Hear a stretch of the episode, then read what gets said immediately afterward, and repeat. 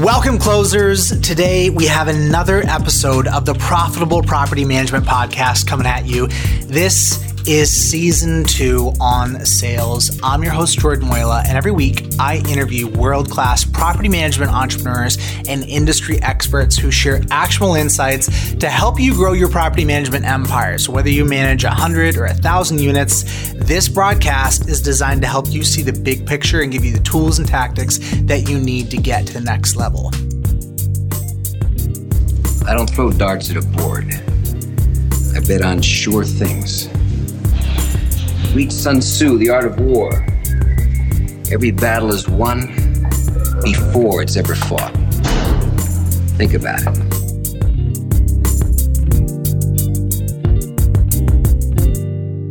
Today, I have the privilege of talking to a sales icon, a man who has dedicated himself to mastering his craft, first as a producer, then as a trainer, and now as a thought leader that is dedicated to helping sales professionals thrive. Victor Antonio spent 20 years as a top tier B2B sales exec. He's the guy Verizon, Citrix, and Sprint call when they need sales insight, and he's even got his own Spike TV show part strategist, part philosopher, part artist, and 100% hustler, I am incredibly excited to have an early influence in my career on the podcast today. Welcome to the show, Victor.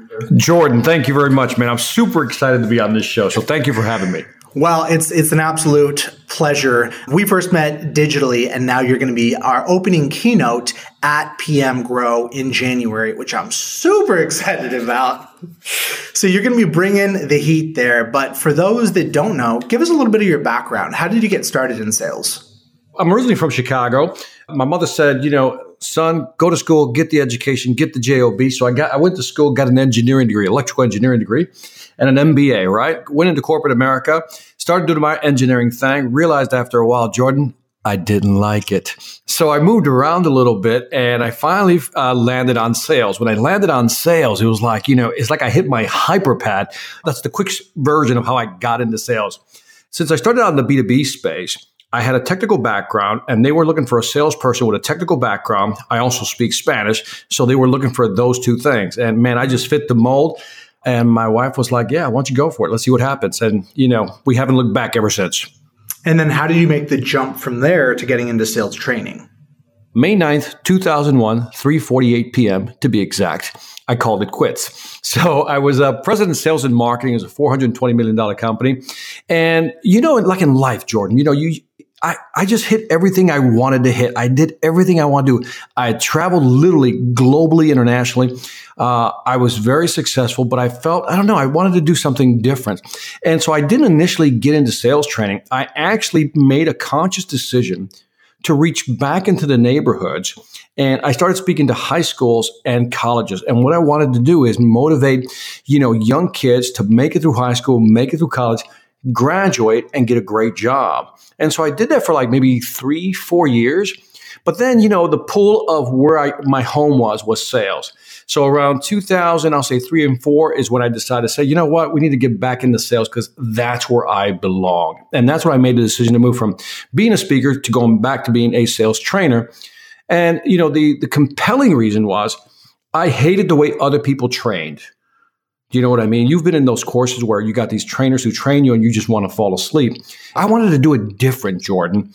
And for those of you who watch my, my videos, you'll see what I mean. I try to keep it exciting, but I also, using borrowing your phrase, I, I try to, you know, create actionable insights that people go, ah, that's what I need to do.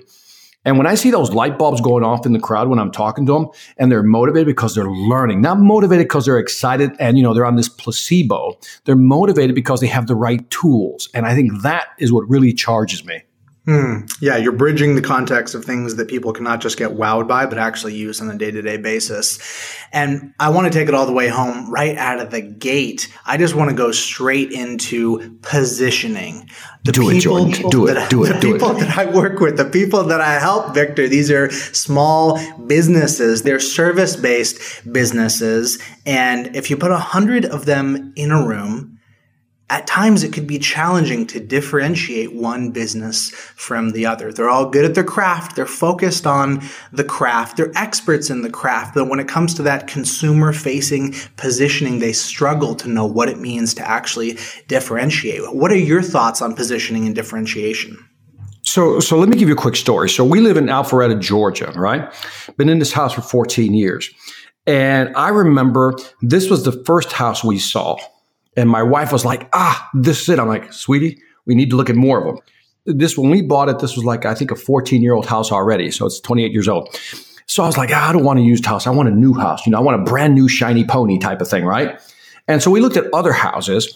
And sure enough, the real estate agent that was with us, uh, I would, we would walk into a house. And Jordan, I swear to you, he did this on like the second or third house. We walk in, he walked in front of us, right? He opened the door, looked at it, and said, no not for you. And we're like, what? Are we going to look at it? We drove all the way over here. Are we going to look at it? He goes, no, this is not for you. Let's go. And I was like, you know, who is this guy? And every time we walked into a different house, and I remember one in, one in particular I liked because I remember saying, this house seems overpriced. He goes, no, it's not. He said, I'll tell you why. Let me walk you through it. And I remember we walked to the kitchen. He said, see that? Granite, backsplash, da da da da da. He described, right? That's a $20,000 upgrade. See that right there in the next room? He points something else up. That right there is a $15,000 upgrade. You're not going to get it in the house in this price. And he kept doing that. Mm-hmm. And then so when we, when we circled back, he wouldn't let us make a decision. He says, now that you looked at all, again, 10, 11, whatever it was, you know, he says, let's narrow it down to three. And I remember I picked, you know, some that were out of our profile that we told him. He goes, no, that's not what you said you wanted. You said you wanted this. But he was reminding me of what my goals were because he knew him up front. And so finally, we come back to this house, right? And my wife is all in, you know, because she's like, man, this has the bones, because she's all about the bones, right? The structure. And I remember we walked outside. He, he was selling me on different points, but then he says, I want you to step over here. And we went into the backyard where, uh, by the way, we're backed up into like a hundred acre farm. And he said, stand right here and look at your house. And so I look at the house and I said, yeah, it's a nice looking house. He says, no, no, just stand there and just absorb, you know, just absorb it. I'm like, what is he talking about? Then he finally says, what do you hear? And I go, nothing. He says, it's the middle of the day, Victor, and there's no noise. You can't hear the traffic, you know. And he was doing this stuff throughout. What's my point all this? When, when people tell me that they can't sell, several things are happening in this market, Jordan.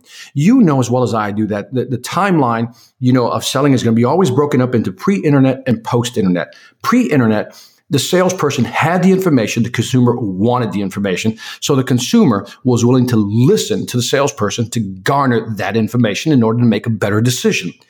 Fast forward post internet, everybody has information. Depending on who you believe in terms of studies, you know, the buyers can be 57 to 70 to 80% into the buying cycle, which means they're smart people, right? They, they know what they want. So they're not looking for a relationship, so to speak, even though that's part of it, but they're looking for a transaction. They know what they want. And so what is our job then? Our job as a salesperson is to say, you know what? I know you know a lot, but I think you're missing a couple of things. Like, for example, you see that granite countertop? That's a $20,000 upgrade, Mr. Know It All.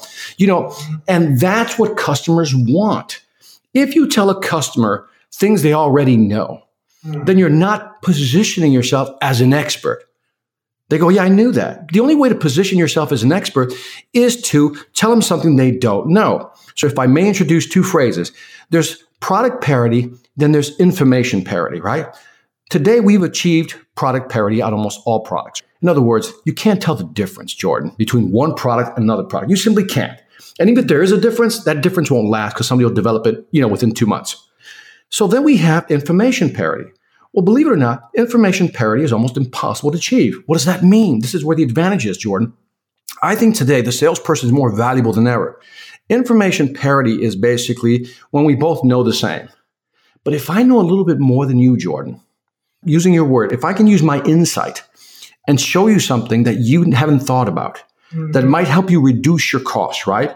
That might help you position this better for long term, whatever it may be, then all of a sudden I'm listening to you. So my definition of insight that I've always defined is information beyond the obvious. That simple definition. Information beyond the obvious. What mm-hmm. customers want today is information beyond the obvious. That is how you position yourself. Wow, guys, I'm taking notes myself right now. That was so incredibly cogent. I could not agree more. What I hear you saying is that there is a necessary presumption that you must bring to the sales interaction where you assume that you are the person that is going to lead this person where they need to go. You assume it's on you to have an opinion about the best outcome for the buyer. And that is the position from which you, you interact with them as opposed to being 100% reactive and basically just describing a list of bullet points of what you do. Yeah, no, I it really is. My friend, you probably know him, Grant Cardone. So, you know, I've worked with them. Uh, you know, my university is on his university. And so we worked well. And we did a three day boot camp this past March together, right? And the one word, the one thing he just kept saying, he says, sales is all about certainty.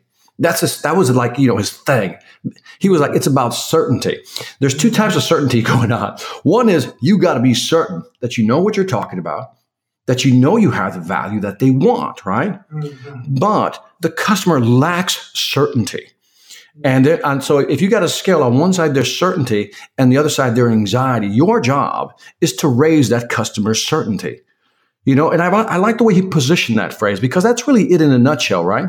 They're unsure of what they want to buy. You know, so we need to help them make that buying decision. And the only way you help people make a buying decision is not by pressuring them, right? Not by, you know, hard selling them. It's by making them more certain of their decision, which is what the real estate guy did to me 14 years ago. Hmm. He was just making me certain. I said, no, you need to look at this. For those who, uh, you know, have you read the book, The Challenger Sale? I have not. I'm familiar, but I've not read it. The, the number two book on my shelf, right? Spin Selling by Neil Rackham is number one. The Challenger Sale is number two, right? And, you know, the Challenger Sale talks about it's, it's like the first empirical study on selling since like 1987, right? This, it was released in 2011, but still valid. The Challenger Sale is a profile. There's five different profiles, but the Challenger is a person that challenges, isn't a jerk, but challenges the customer's assumptions in such a way that the customer goes, huh, again, I didn't think about that. Never thought about that way. Never even thought about considering that right there. And that's when you sell value. You often hear people talk about, you know, sell value. And I them, what does that mean? And there's two types of value. There's, there's qualifiable value and quantifiable value. Qualifiable value sounds like this. Ours is faster. How much faster? Really fast. It's bigger too. How big? Really big, right? It's huge. How huge? Really huge. That's not quantifiable. Quantifiable says, look, you buy my product. I don't care what you're using. I'm going to tell you where you're going to save money. If you buy this, I'll show you where you're going to make more money. I'm going to show you and I'm going to quantify that number for you. And I've, you know, I've had people challenge me, Jordan. They say, Victor, well, there's certain things you can't quantify. I said, point it out. I will quantify anything you throw my way, Jordan. I'll take that challenge on with anybody. I'll find a number. Victor, the first thing that comes to my mind is social media. I'm a social media marketing expert. there are certain categories of, of goods and items. Personal development would be another example. I mean, walk me through some of those squishier use cases. So, so, and by the way, I've worked with a, a, couple of social media companies who says I can't quantify the number. I'm like, of course you can quantify it. If you're tracking the analytics, if you got the data, and then that's usually the key, Jordan. Most people can't quantify because they're not tracking it properly, right? And so when I worked with a social media company, the company's called Yepser, and you know, they were doing the same thing. People were challenging. They'd walk in and said, well, quantify the value of this. I said, well, okay, well, let's look at your analytics. Typically, what I would do is I asked the customer, I said, show me your web traffic. And we talk about unique visitors. We talk about visitors, right? There's a big difference, right? Unique visitors, visitors, right? Sure. We talk conversions rate. What are you converting, right? What's your average order size? What are they buying, right? And so we gather that number, right? Whatever that number is. I said, now, if your conversion rate is such that all I need to do is track how much traffic my social media posts are dragging to your website, right? So if I tag my social media posts in such a way that I can track it, then I know how much traffic I'm driving to your site. And if you're telling me the conversion rate is X, well, then I can quantify to some extent that number of, you know, the justification for that product or service. And that's where I would start. But most people can't track it because they don't have the data. They're not tracking. And so when, so what happens is a salesperson walks in there trying to sell social media and the guy says, quantify it for me. And well, you know, on average, you know, Jordan, it's going to be this much. And, you know, it really ranges. And, you know, we think there'll be a 10% bump on average. You'll, you know, they'll do that dance, right? And the customer just what? Shuts down. has no clue. And all of a sudden, the customer asks you, quantify that, pushed you back on your mental heels, and you're like, oh, blah, blah, blah, well, it depends, you know, and you start spewing all kinds of crap that makes no sense, right? Sure. Mm-hmm. And, and they and they can detect that within seconds, right? But now, what if we take this approach? What if we take this approach in terms of quantifying and positioning? Let's tie them together. Customer says to me, Victor, quantify social media for me. I said, be more than happy to. I said, let's look at your numbers first. Let me ask you a question. Because as a salesperson, what do we do? We take control of the conversation, right? Let me ask you a question. I said, do you have your data in front of you? And they typically always say, like 99% of the time, uh, no. Do you, can you get the numbers real quick? And they're like, uh, we'll try. And so sure enough, I'll wait 10, 15 minutes. They don't show up. I said, but you know, I asked them again. So, but on average, you know, how many, how much traffic do you get a day? And I asked for unique visitors. I asked for also for again visitors. I asked for page views, duration on the website, so forth and so on. Right? This is stuff I can work with, and they don't know. And the first thing I do is I tell them, I said, "You're asking me to give you a number when you don't even know your own analytics," which means problem number one. We need to fix that. Boom! Did I just take control of that conversation? Did I just Absolutely. Did I just ball and hammer them? Right? And, and by the way, I'm doing it from a position of love right? If I can put it that way, because I'm trying to help you. You know, let's track it. Let's see if we can help you. But if you don't know your numbers, because that's my whole thing, you know, it's like my, my show, Life or Debt on Spike, right? I always ask couples, what's your number? Tell me your numbers. You got to know your numbers. And most companies don't know their numbers. And so that's where I would begin to quantify. And by the way, in the back of my mind, if I'm a social media expert, I have the industry norms in this industry, property management, people who have websites have this conversion rate. That's the industry norm, right? Mm-hmm. I would also have some numbers as cross sectional numbers in terms of across different industries. That's this number. My question to you is, Mr. Customer, what's your number? So already now we have a problem. If his conversion number is lower than the average or the norm, that's a problem. And maybe I've highlighted something for him. Maybe your website stinks. Well, it's a way to generate insight. You're absolutely right. The discovery process, leaning into the discovery process, what are the benefits? First, you have something to work with. Second off, like you said, if the customer doesn't know any of that information, you're now in the in the position of actually pointing that out and generating those insights. I couldn't agree more. You also said specificity is key. Any good offer is specific. That is the opposite of we're number 1. We've been in the business forever. There's so much generic banal phrases physiology that is not specific, eschewing that, getting off of that worthless crutch is one of the pro- first processes to good positioning. Now, I want to kind of dive into response block selling. This was of all the things that you talk about, and I do consider you to be prolific in the sense that you do address many, many sales topics. Response block selling is one thing that you're known for. It was my entry point. Can you give me some caveats of what response block selling will or won't do? Because obviously if you're selling garbage if the rest of your sales process is broken this is this is going to be a superficial band-aid. So what caveats on the front side would you give around when response block selling will actually move the needle for for a sales organization? Well let's let's just assume let's let's be positive about this and assume that you have to have a decent product. So let's call that the first caveat, right? Yep. You have a, a competitive product with a competitive price. If your product, as you say, crap, well, I can't help you. Nothing will help you, right? Because in the long run, you'll lose. If your pricing is so out of bounds, like not even a little expensive or a whole lot expensive, just way out of the park, they're not going to buy. If your service supporting the product is horrible, this won't help. This helps people who are trying to look for that, that one or 2% differential than the other customer, right?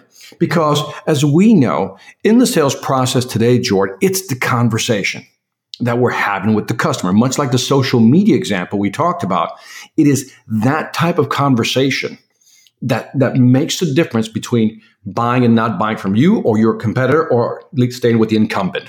And so it's having those conversations. I think this is powerful. Response block selling, in a nutshell, is about reducing buyer resistance. You know, give me two minutes to set up the story, and I'll do it quickly. Seminar company contacted me back in 2006. I think that's the year 2006. Says Victor, we want you to come out. We we sell a three thousand dollar product, a six thousand dollar product, it's a software product.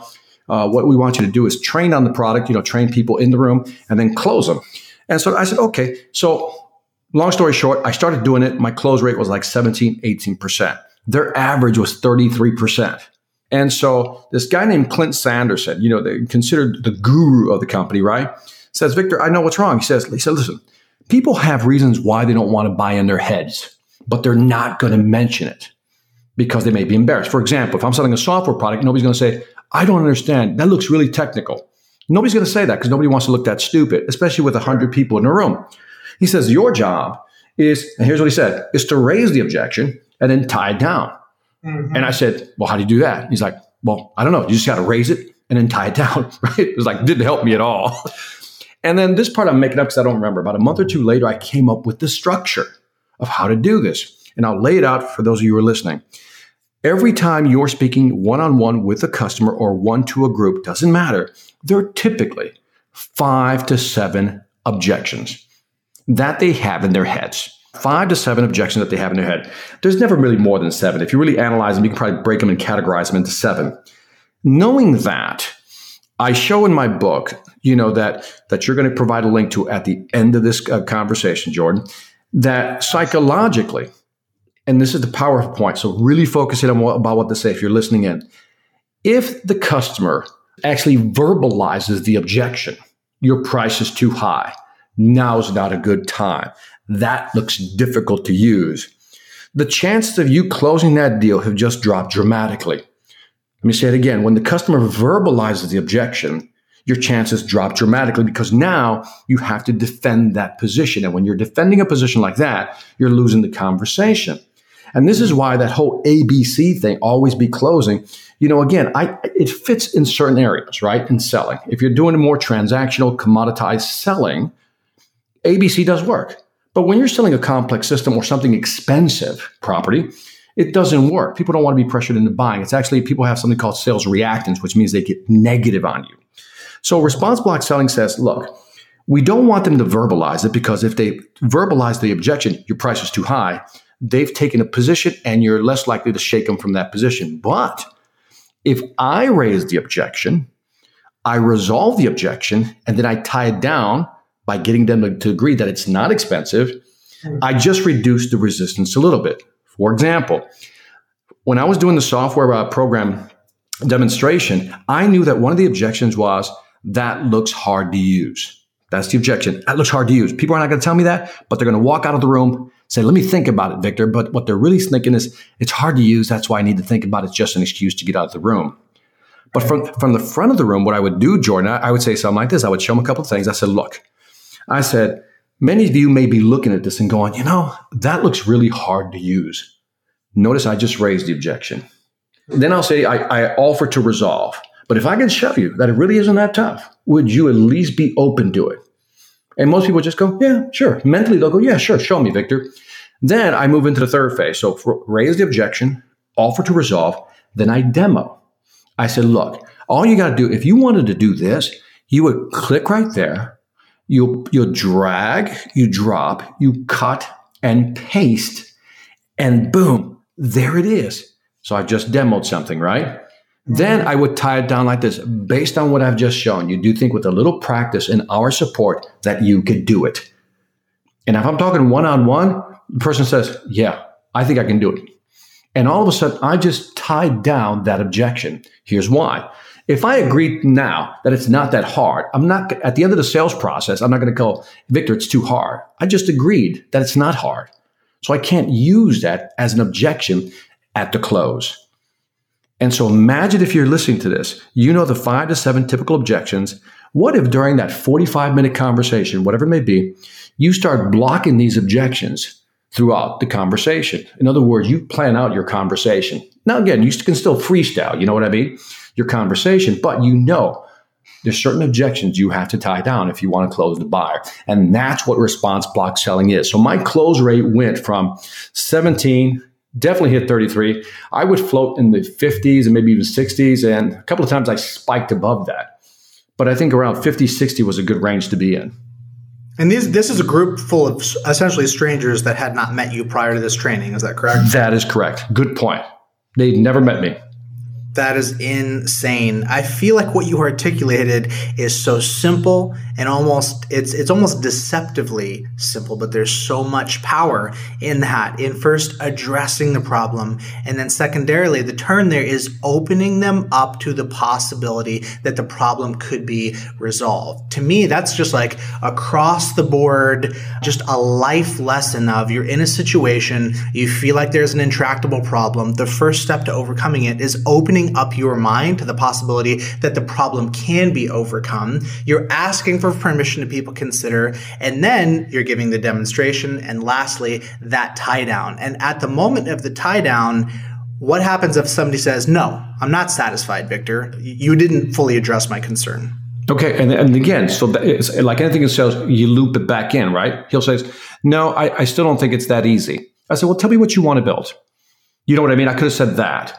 Mm-hmm. But but the thing is, if you do this enough times, let's say that let's say that for the first 10, let's go even exaggerate, let's first 20 times, you're going to get that type of belligerent response every time. And here's what will happen by the 20th time. You know what to anticipate. You know what they're going to have problems with. And by the 20th time, you'll know what to demo. So, for example, if my first demo was too simple, click, drag, drop, the whole bit, I'll tell myself, you know, next time I present, because this guy just turned me down, next time I present, what I'm going to do is add that, what he just asked me about, because I've heard it two or three times already. Because isn't that what selling is? It's an iteration process, right? You, we iterate our pitch. We start adding things. So this, you know, the response block selling is really a structure within a structure. And so demo piece can change. Even your wording can change within that structure. But after a while, you get it. And by the way, before I forget to mention, Jordan, there is a caveat to this. Never raise an objection that isn't there. Mm. This is important. So if an objection is never raised, don't raise it. Okay, that'll just hurt you. So, but but psychologically, I want to emphasize one thing, Jordan, that when you raise the objection, mentally, the the prospect is thinking, one, man, I'm glad he raised it because I was too afraid to ask. Two, that person's thinking, man, he's being pretty upfront. Like, for example, on pricing, I'm not the cheapest sales trainer out there. I'll tell people, I said, look, many people tell me my sales training is expensive, and I can understand that. But if I can show you in the long run how it's going to benefit you, you're going to get your money back faster, would you at least be open to considering my services? And they're like, it's almost like a challenge, like, yeah, go ahead, Victor, show me. And then I would demo something, right? Whether it's a, a case study, uh, walk them through their products. Tell me what you're selling. Tell me what your close rate is. Tell me how much money you're missing. Tell me how many deals you've lost. And by the way, Jordan, that's another thing I do when I do my pitch. You know, when people say, well, tell me how you can help me sell. Well, let me understand your problem. What's your close rate? How many opportunities do you have in a pipeline every month? You know, what's your average order size, right? Tell me what your sales cycle looks like. And you know what they typically say? Uh, I don't know. Uh, I think I don't know. I think. And what do I do? I pounce right on that. I said, wait a minute. You want me to give you a number, but you don't even have numbers for me to analyze. I said, I find that a little bit unfair. So let's walk through it. Why don't you know the average order size? And you know what I mean? And all I'm doing, Jordan, is not being a jerk. I'm challenging, according to the challengers, I'm just pushing them back on their heels gently so they'll respect my position as an authority in the world of selling. And you can do that for property management well.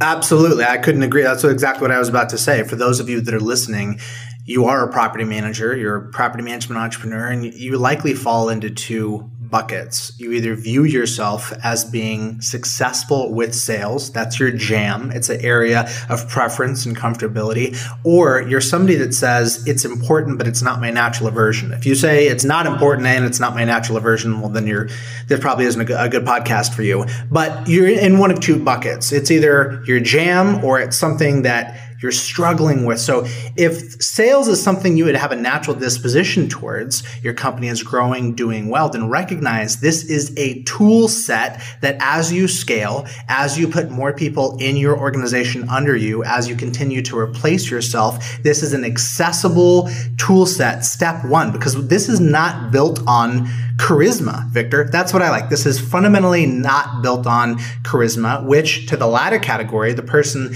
that is struggling, that doesn't feel like a sales pro, that is not charismatic by nature, this is something that they can use. And it's a helpful framework to stop and to prevent you from getting mad at the money and blaming the customer. Oh, the customer always wants to beat me up on price, etc. I feel like that anybody can use this tool set. And I know that of the folks that you've trained, surely you see these two buckets. You got the guy that's just like fluid and into it, and the person that's kind of awkward but still realizes that they need to master it. Oh, absolutely. I mean, Sales Benchmark Index. It's a website. They wrote a book called Making the Number. Uh, great group of people. I think they're out of Texas. Uh, a few years back, released their study, their version. It's the first one I've seen that says 13, 1 3, 13% of people in selling are natural born salespeople. They have that charisma, they have the gift of the gab, whatever it may be. And so they have that. So that means 87% are not natural born salespeople. I like to believe I fall into that. I think I had to learn how to be charismatic. I think I had to learn how to say things. I think what people don't see is how much practice goes into a presentation or a pitch. Everybody only sees the final product. Right. You know, when I'm on stage, people see that. What they don't see is me walking around a room talking to myself you know, rehearsing stuff in my head, putting up a graphic goes, ah, that's a lousy graphic. That doesn't really represent that. Right. And fighting with myself to try to get the right flow going. And so it requires that. So if you're listening to this and you're just like, well, I'm not a natural born salespeople, well, welcome to the club. You're in the majority. 87% of us aren't.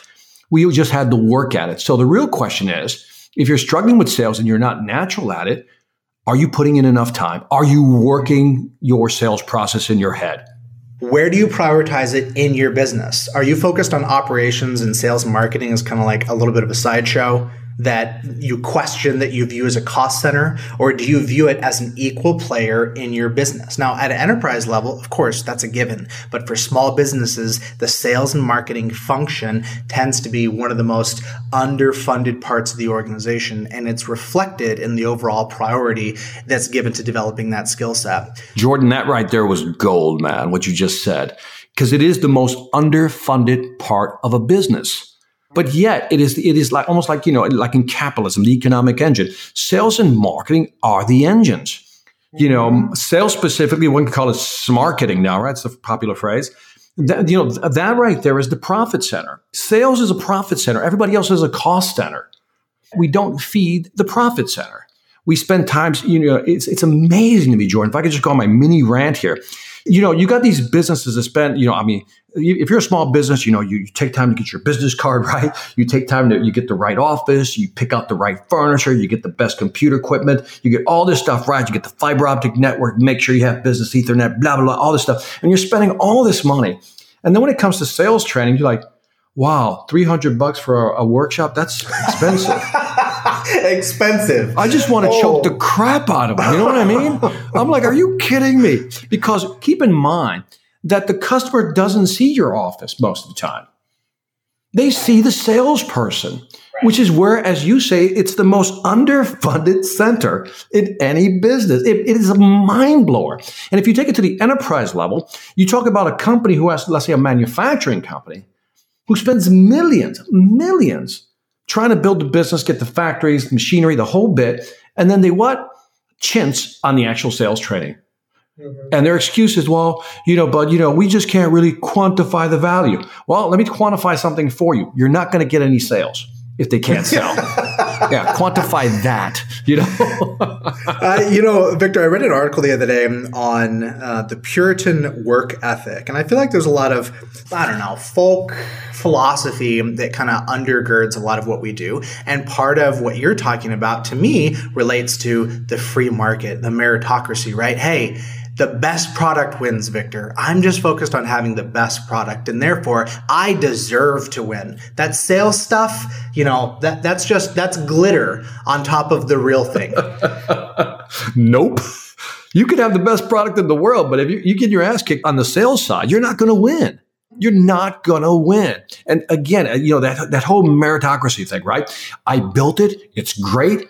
I mean, what else do I need to do? It's a great product. Of course they're going to buy, Victor. And I'm like, are you an idiot? unless somebody's out there hustling, positioning it for it, quantifying the value, showing them how they can use it, you know, really explaining it to them, they're not going to buy. Again, if it's a commodity, well, just let's just go to Amazon and buy it, right?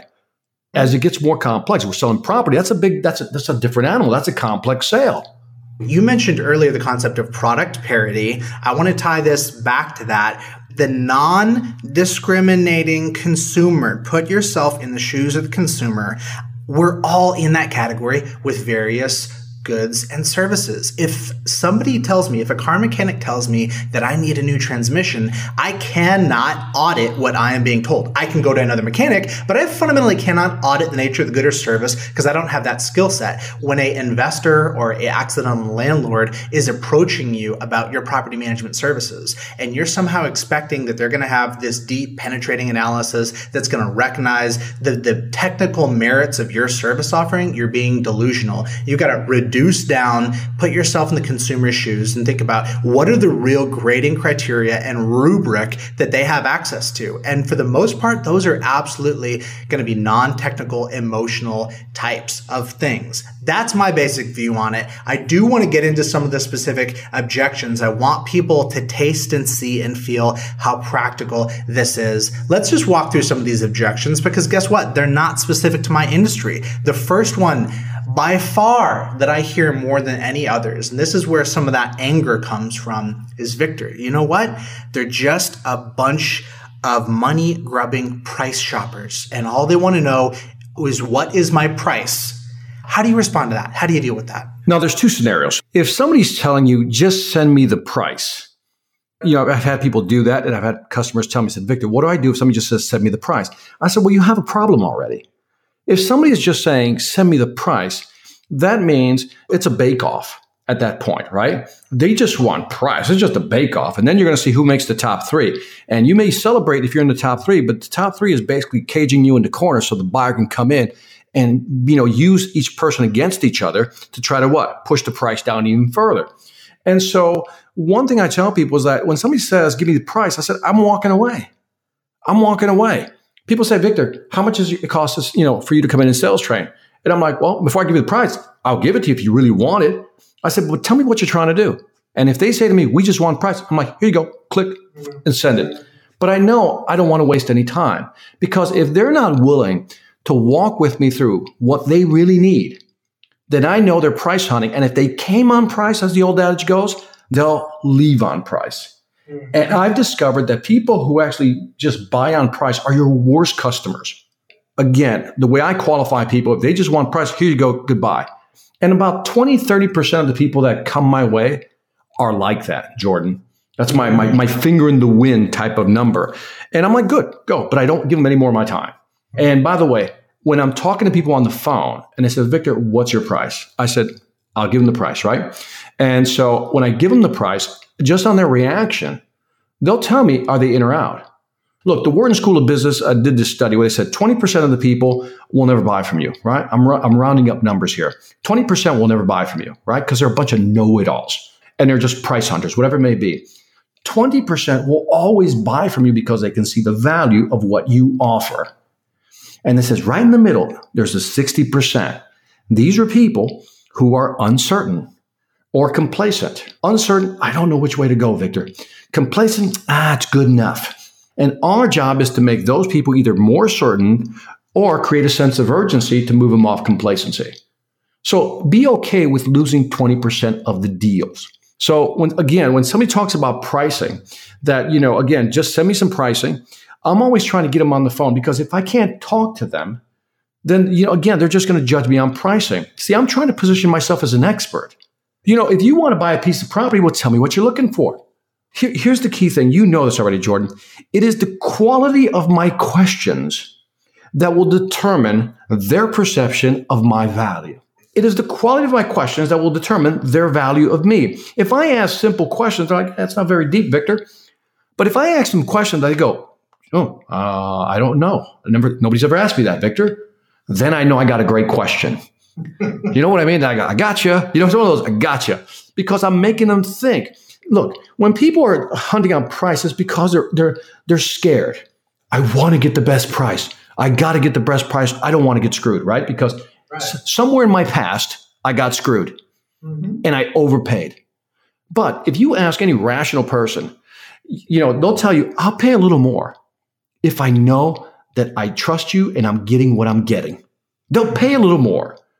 So look, we took a company, a technology company, we took them from 14.1 million to 98 million dollars in two and a half years, and we were selling on average about 30% above our competitors.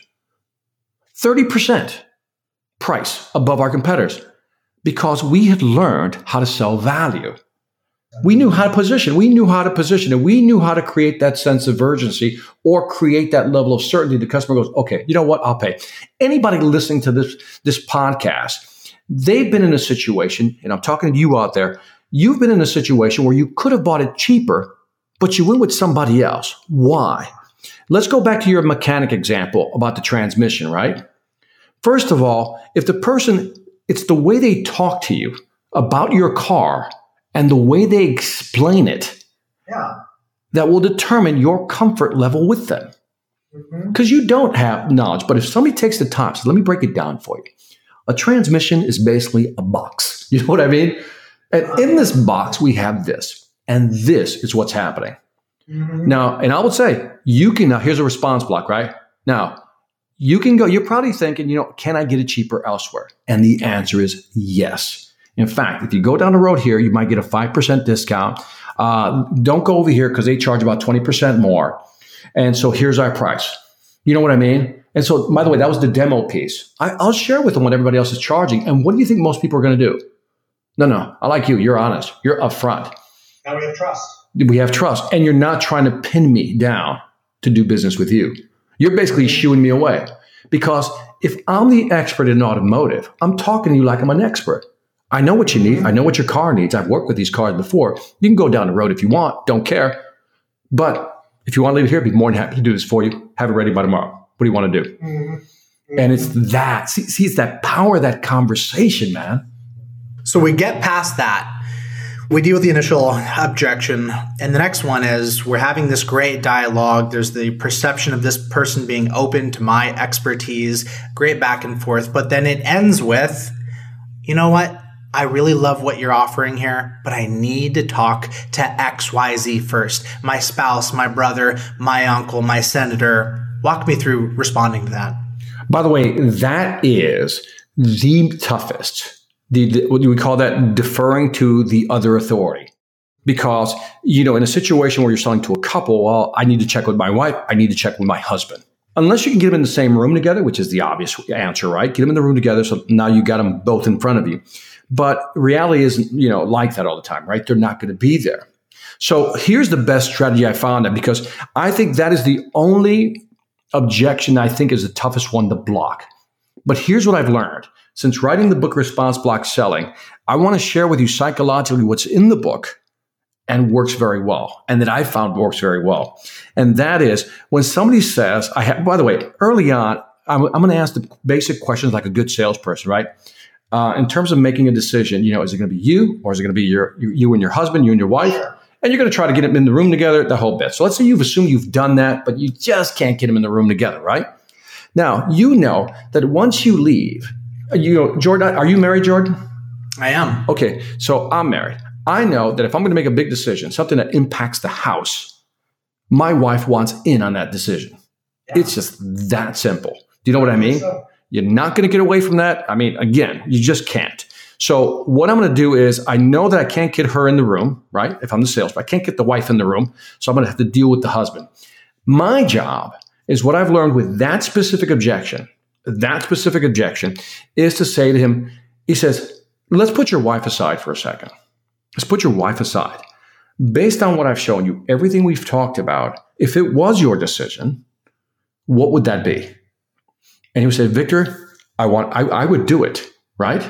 But most people would stop there. Here's what I always ask why? Why would you do it? You know, and now what I am training him to do is to parrot back to me three reasons why it's a good idea. Because those are the three reasons he's going to take back to his wife. That's what I try to get from him. In other words, by the way, this also works in, in a B2B sale where you don't have the decision maker in the room, but you know, you got your champion, right? Your champion's like, oh, Yeah, oh, Victor, I yeah. love your stuff. Love your stuff. I dig your stuff, Victor. Yeah. I said, why do you dig it? Why do you think? I know you bought into it. You just told me you did. I said, but you know, why do you? Why would you think your boss would buy into it? Why do you think your wife would buy into this? And then now he's going to say because of this, because of this, because of this. Now, if he gives me two points, maybe I'll add a third one. What about this? Isn't that important to her as well? Because if I know my business, I know what the wife's objections are. Mm-hmm. Do you know what I mean? I just know what they are. Yeah. I, I'm just not there to have the conversation with her. Now, by the way, as a salesperson, again, I would try to get him in the room. Hell, I try to get him on the phone and conference call them in. But worst case, you can't do that. Why don't we train the spouse to be our surrogate nice. when we're not there? Nice. I love it. So get them at least to the point where they're ready to play an active role in selling the other party. And they have to tell you, Jordan, why they're in. Most salespeople just stop like, you know, would you buy? Yes, I would. Great. So, you know, when can we set up a meeting with your wife? No, bad idea. Tell me why you want to buy it. Why, why are you buying into this?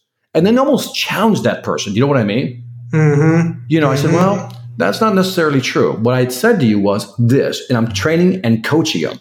And again, what you're doing is, you know, setting them up. By the way, the other objection, you know, and I'll share this one with you is the, the I'll think about it. Love it. That I, I'll think about it is, is is a common stall that we often hear. And so, so one of the things I don't know if you you heard one of my latest podcasts where I deal with that. I came up with what I think is the ideal formula for I'll think about it. It's like, man, it's killer. Do you know what I mean? Hit me, man. By the way, nobody's come up with this one. How's that? love it. All right. Nobody's come up with this one, and this is straight up money if you do it right. Well, bring it, man. What is it? All right. So somebody says, I'll think about it. And I'll say, Jordan, assuming you're trying to sell you, Jordan, when somebody tells me they have to think about it, they're either not interested or they're interested but not sure. Which is it? That's the first step. That's Two questions. That's the first step, right? I I got now. What I'm doing is I'm funneling them mentally. So either you're not interested, or you're interested but you're not sure. Now the person says, "No, no, no, Vic, I'm interested. I'm just not sure." Great. Let's funnel in first. Jordan, I get that. Customers always tell me, you know, Victor, I'm interested. I'm not sure. So I'm glad you're interested. Got to confirm your position, right? I said, there's three reasons why people are unsure. The first one is they don't see this as a fit. Is this a fit? And I'm being very simplistic here. You know, is this what you were looking for? You know, is this the type of property you were looking for? And you say, yeah, no, Victor, that's that's the, that's what I was looking for. This is what we talked about. So if it isn't fit, then maybe there's either some features that this property doesn't have, right? So general fit, kind of a high level, right? Is that a fit? And then does it have the features? And then they'll say, no, no, it has everything, Victor. It has this. And by the way, they may tell you, you know, that, I think that's it, Victor. It doesn't have this, right? It doesn't have access to this road or whatever it may be. It's not close enough to whatever it may be. Whatever the case is, but at least they told you. But if they say, no, no, no, it has everything I was looking for, I'll say, Jordan, then I'm left to conclude. Then it has to, if, if it is a fit, it has everything you're looking for, then I have to assume it's finance. Is that it? Now, I've walked you through three F's. Is it a fit? That's more of like, does that look like you want to buy? Is this kind of what you wanted? Features is the second F. Does it have the specificities you want, specific things you wanted? And then if those two things are good, if I'm buying a pool, is that the type of pool you wanted? Yes. Are those the features that you wanted in that pool? Ah, that's it. Then Victor, I have to assume it's finance. And usually there, you're going to get people tapping out. Yeah, it's more than I expected to pay. Perfect. And by the way, a lot of people tell me it's more than they expected to pay. Now, if I handled that objection earlier on, right? If I set it up nice earlier on, and we'll do this during the workshop, Jordan, I'm going to show you how you can tee that up early and frame the pricing so that isn't an objection when you get to the end. But if I may insert the fourth F, if it is a fit, it has the features, and it isn't financing, and you know you have to gauge whether to be honest with you or not. But let's just assume you know they're it's it's a wealthy you know person and they got the money. Then the last F is fear, and that means that somewhere in your pitch You didn't make them feel comfortable. You didn't give them enough insight. You didn't raise their level of certainty. You didn't reduce their anxiety, or they simply don't trust you because you didn't position yourself as an expert. And I'm telling you, that is an amazing formula. It's that simple to use. Not interested, interested, but not sure. Great. Interested, but not sure. It's typically three reasons. Boom, boom, boom. And in there, you're going to extract information for future sales pitches. Because if they tell you it doesn't have these features, right? This is kind of what I was looking for. Well, then maybe in the next presentation you do, you block that objection early on. So by the time you get to the end, you'll close easier. What do you think? Wow. Wow. So, Victor, didn't you say early on that you had a background in engineering? Yes, electrical engineering. So, straight out of the mind of an engineer, we have this branching logic that very logically says these are all of the possibilities that exist. And here's a process for actually intelligently funneling people through those. So, depending on where they fall out, we can systematically address the concerns. I love it. Simple, powerful, accessible. Guys, this is what we're going to be talking about at PM Grow. Yes, Victor is opening the event with a kick your teeth in keynote specifically on sales marketing for property managers. I'm incredibly excited about that. But before we do that, there's going to be a workshop. It's going to be a one-on-one time, one-on-one opportunity with Victor. And what I like about Victor is he gets his hands dirty. He can do the thing up on stage to blow your mind. It's amazing. I've seen some of his keynotes, but more importantly, when you're up in person, belly to belly, he's willing to ad lib and work through various scenarios. So, Victor, what are we going to be talking about in the workshop? What does a workshop with Victor Antonio look like? Well, the thing is, we're going to walk, the workshop is going to be your workshop. Let me just begin there. Everybody wants to come in as a sales trainer and give you their workshop. Uh, what I'm going to do is during the workshop, listen carefully, no PowerPoint. Workshop has no PowerPoint. We're going to work out all your issues. In other words, we're going to lay out the sales process as you see it. We may come up with two or three. Then we'll dig into them. We'll figure out where the sticking points are at. And you're going to give me your best. And by the way, if you've been around this business for 10, 15, 20 years, oh, I want you in that room. Oh, I want you in that room because I want to work with you. Do you know what I mean? Because I think that's where the best ideas come from. And what happens in the room with me is that, you know, some of the people who've been around the business a long time, Jordan, they start giving their opinions. They start giving us insight, right? Kind of like, hey, when I'm in that situation, here's what I do. And if you're just starting out and you hear something like that, you're going to go, oh, that's what I need to start doing because I don't do that. That's when the magic starts happening. When this interaction is going on and we're really getting dirty with it, trying to figure it out, that's when it's going to happen. That's when you're going to figure out how to sell property management in the real world. Mm-hmm. Mm, love it. So we've been talking about the presentation, the in-person interaction. That is critical. It's the building block. You do not graduate if you don't get that right. But when you do graduate and you're thinking about hiring a salesperson, a business development manager, comp model, management, if scale is your focus, if scale is your goal, then you also want to be there. Victor can walk you through the psychology of managing a sales force. I know you've done that. We didn't choose to talk about that in the course of the interview. But if somebody has struggled with multiple BDMs where they hired them, they just didn't perform, they got frustrated, but they, they fundamentally believe in the model, but they just haven't able to make it work. Is that someone that can get value to learn how to get over the hump and clone their own sales success? Can that person get value from this workshop? Oh, they're going to get the value. In fact, you know, I want them to be vocal when they're in the room because I think there's other people who are going to have that same issue. And so I've dealt with this for many years now. Is how do you build a sales force, but how do you build a sustainable sales force? Again, whether you want to call them business development people, account sales people, whatever you may be.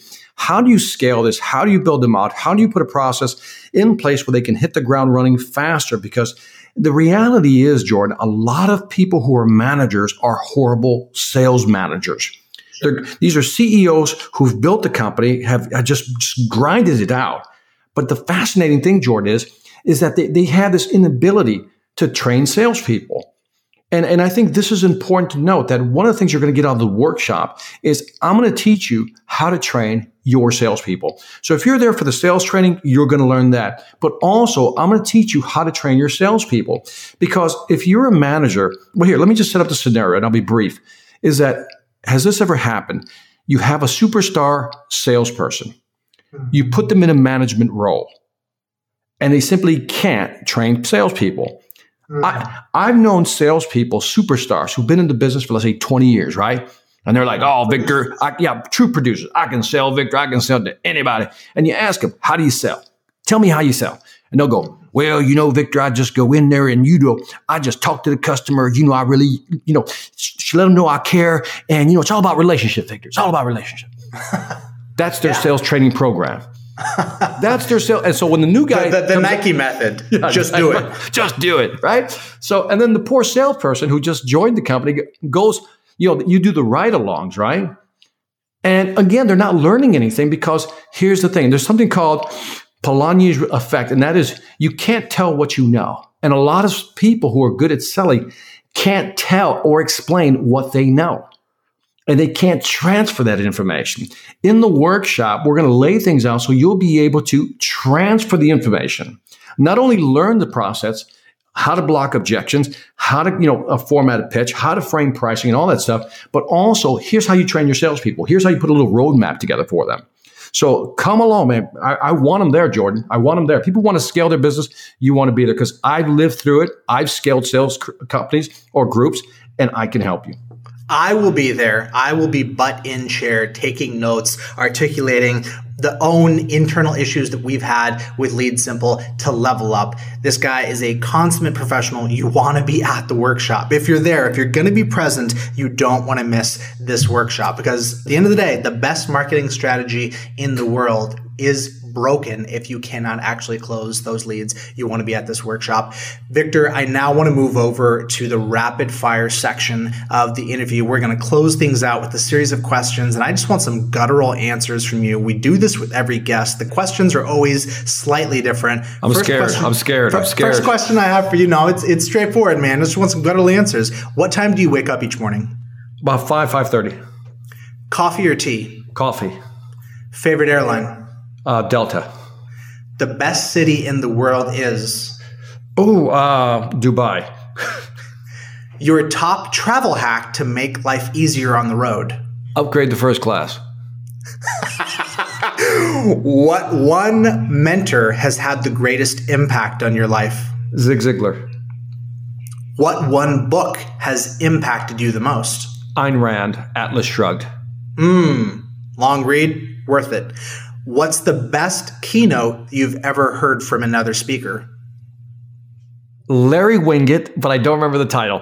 It was uh, his last parting speech from the National Speakers Association, and he just went gutter in a good way. You know what I mean? He just laid it on the line, and I really loved his blunt talk. And that's got to be a speech that's probably 10 to 12 years old, something like that. All right, well, we'll Google it. We'll see if we can find it online. What do you think is the best keynote that you've ever personally given? Best keynote that I've given. Um, I think if you search online, it's one in Raleigh, North Carolina, 3,000 people, and it's 15 minutes long and has it has like 350,000 views. Uh, and I, I, oh, by the way, here's how you find it. Go to YouTube, type in Victor Antonio, best motivational speech ever. like okay. literally, literally okay. type that in. Okay, perfect. Well, we'll check it out after the fact. Sounds like a barn burner. If you could do it all over again, what advice would you have given to your younger self at the beginning of your sales career? Be more forgiving of yourself. Hmm. Don't be so hard on yourself. Okay, I like it.